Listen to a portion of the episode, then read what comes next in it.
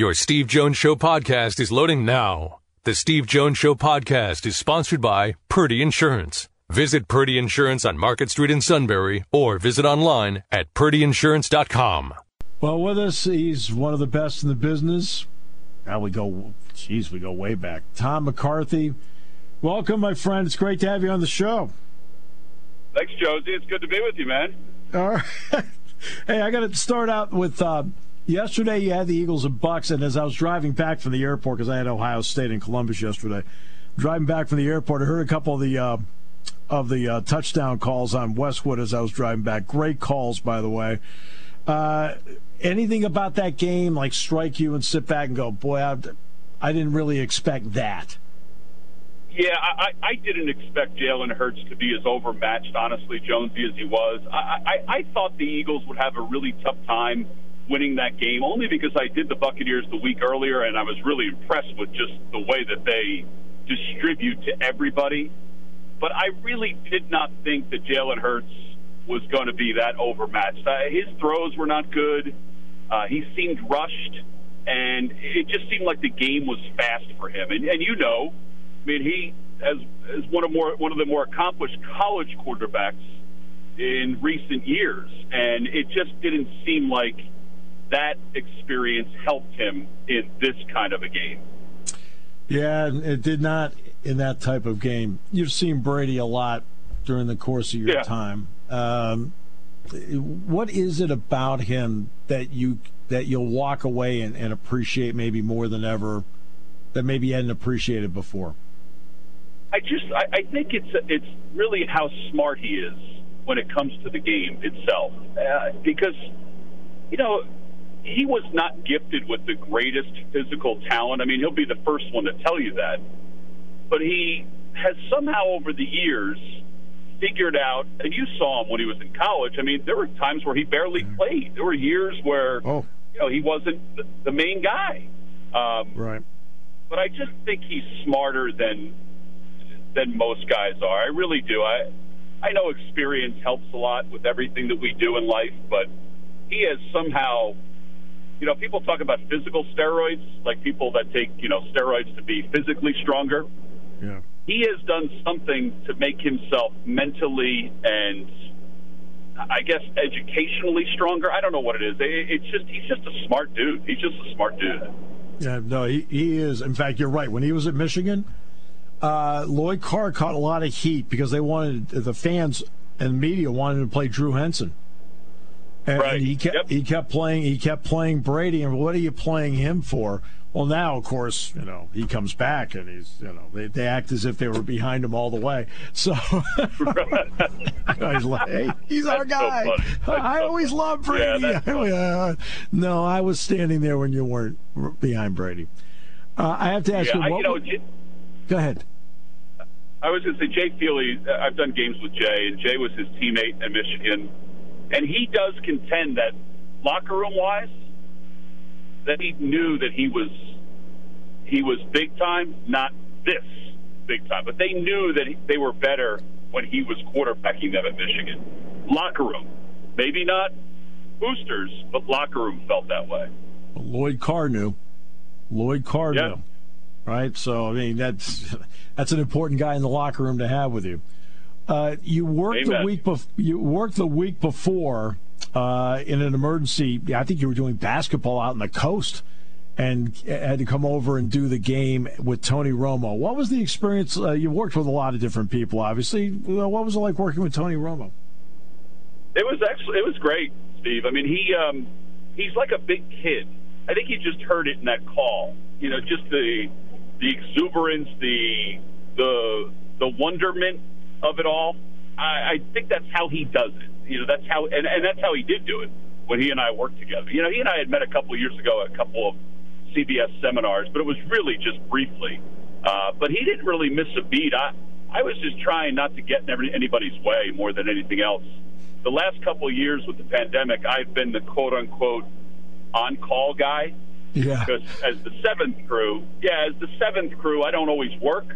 Um, so they had me on standby every week, and I would prepare for every game. And they rebuilt a studio in my house and things like that. And um, you know, this you know, this was kind of a surprise. You're right. I was supposed to be in San Diego to do basketball, and then they called on Wednesday and said Jim had tested positive. and uh, once I found out from Jim that he was totally fine, I, I felt a little bit better about the whole situation. Yeah, yeah, that that's it. But as long as he was fine, you knew you could just go in and do your job, and he'd be back this past yep. week, which he was. Yep. Uh, years ago, uh, not not years ago, a couple years ago, I was talking with Eli Gold. Of course, Eli does Alabama, and Eli's done a wide variety of sports. And as you know, I do football, basketball, I do baseball, I do minor league baseball up here. And the two of us were talking about the change in sports we feel like always keeps us fresh. You're doing the NFL, you're doing college basketball, then eventually the Phillies. Do you feel the same way that by changing sports it keeps you fresh? I, I really do. I've always felt that way. You know, I've cut back in recent years, although sometimes it doesn't seem that way. Like these last couple weeks, uh, I have a lot of games on my schedule. But I remember when I was really just starting out. I, I guess I was still with the Phillies the first time. Maybe I was with the Mets, but I would do a full slate of Rutgers football games or Princeton football games, depending on the year. And then I do a full slate of St. Joseph's basketball or Princeton basketball, depending right. on the year. Yep. And then I would do 25 games on CBS TV, CBS Sports Network TV. And then I'd coach the school basketball team. So there were nights where I wasn't home, you know, for 30 days at a time. And you know, people asked me about that, and I said, well, one was because my boys were playing. The other one was because I do think it makes me sharper as a broadcaster. Uh, I'm fortunate now where I don't have to do as much, but I still have my hand in it enough. And I just think it makes me better working with different partners, seeing how people prepare, seeing how I prepare differently from one year to the next. And I'm always a big, and I know you are too, Steve. I'm always a big pace guy. Like yep. pacing is really important to me as a broadcaster, yep. and I just think that one sport helps me with the other one. Yeah, I agree with that. Uh, I totally. Yeah, pacing is important, and then the pace of baseball is different than the pace of basketball. It's different pace of football, and it, and people don't realize it doesn't take it doesn't take much to adjust at all. But the different pace is what keeps you sharp right? And Absolutely. I, I think that, yeah, I, yeah, and that that's that that part I just thoroughly enjoy. Um, any thoughts on with the Phillies and baseball in general? They're going. It's it's not going anywhere at the moment. You and I both know how this works. Any concern that games will be missed on your part as you sit back and play the waiting game? Yeah, we we've been asked not to talk about it at all, Steve. Uh, fair, because there's Very so fair. much speculation going into it. Um, you know, my hope is that we have it sooner rather than later. I think that's the easiest way of putting it. I, I'm excited to see Bryce come back after an MVP year, um, but they're really, you know, they're really they want us to just keep it, you know, sort of sort of streamlined and because we're not in the meetings with it, but they. Um, right. I'm hoping sooner rather than later. Yeah, that's very fair. Very fair. I'm glad you said that. I do want to ask you about Bryce for a moment. You watch him on an everyday basis. After he got hit, people were wondering, like, boy, how's he going to bounce back from it? What allowed him to not only bounce back from something that's a scary hit, but then to excel the way he did? I think that he has, you know, we just talked about Tom Brady, you know, this this ability to kind of think the game through. And I think Bryce over the years, has shown that same ability. You know, people that are at the level of Tom Brady, um, and I think Michael Jordan was that way. And I'm not trying to compare Tom Brady or you know Bryce Harper to Michael Jordan, but I do think that there's there is a there's a mental capacity and sort of a, a slowing down of the game capacity that these guys have that nobody else has. And I think that in some ways he was able to refocus, and that kind of got him back to where he needed to be. Um, I don't know if that makes any sense or not, but I just think no, that he does. There's a there's a refocusing, I think, and all the great ones are that way. I mean, they are. They just you know, Jimmy Rollins was always that way. Chase Utley was always that way, where they could just refocus and take something that's a negative, and even if it's a physical negative, and make it into a positive. And I think that you know, those I think the great ones are able to do that. Yeah, so I think they're able to take something, and this is like before they go to the plate. This is something that Yeah. happens in batting practice. That's where it happens. Then when they get to the plate, they're in the moment, and whatever happened around them had nothing has nothing to do with the moment. It's now their moment. Yeah, it's a slowing down of things where Yeah. the moment just doesn't become too big for them. It just, you know, we all strive for that in, in anything we do, but I think as an athlete, it's even harder. Uh, something that's been difficult for the Phillies has been the composition of the bullpen. But Tommy, Tom, you and I both know that every single team in the league, okay, National American League, they're all trying to hit those one or two year wonders in the bullpen that get recycled all over the place. I just felt like the Phillies just haven't hit it right the last couple of years because I think that's a spot where you got to be really fortunate. Am I right about that?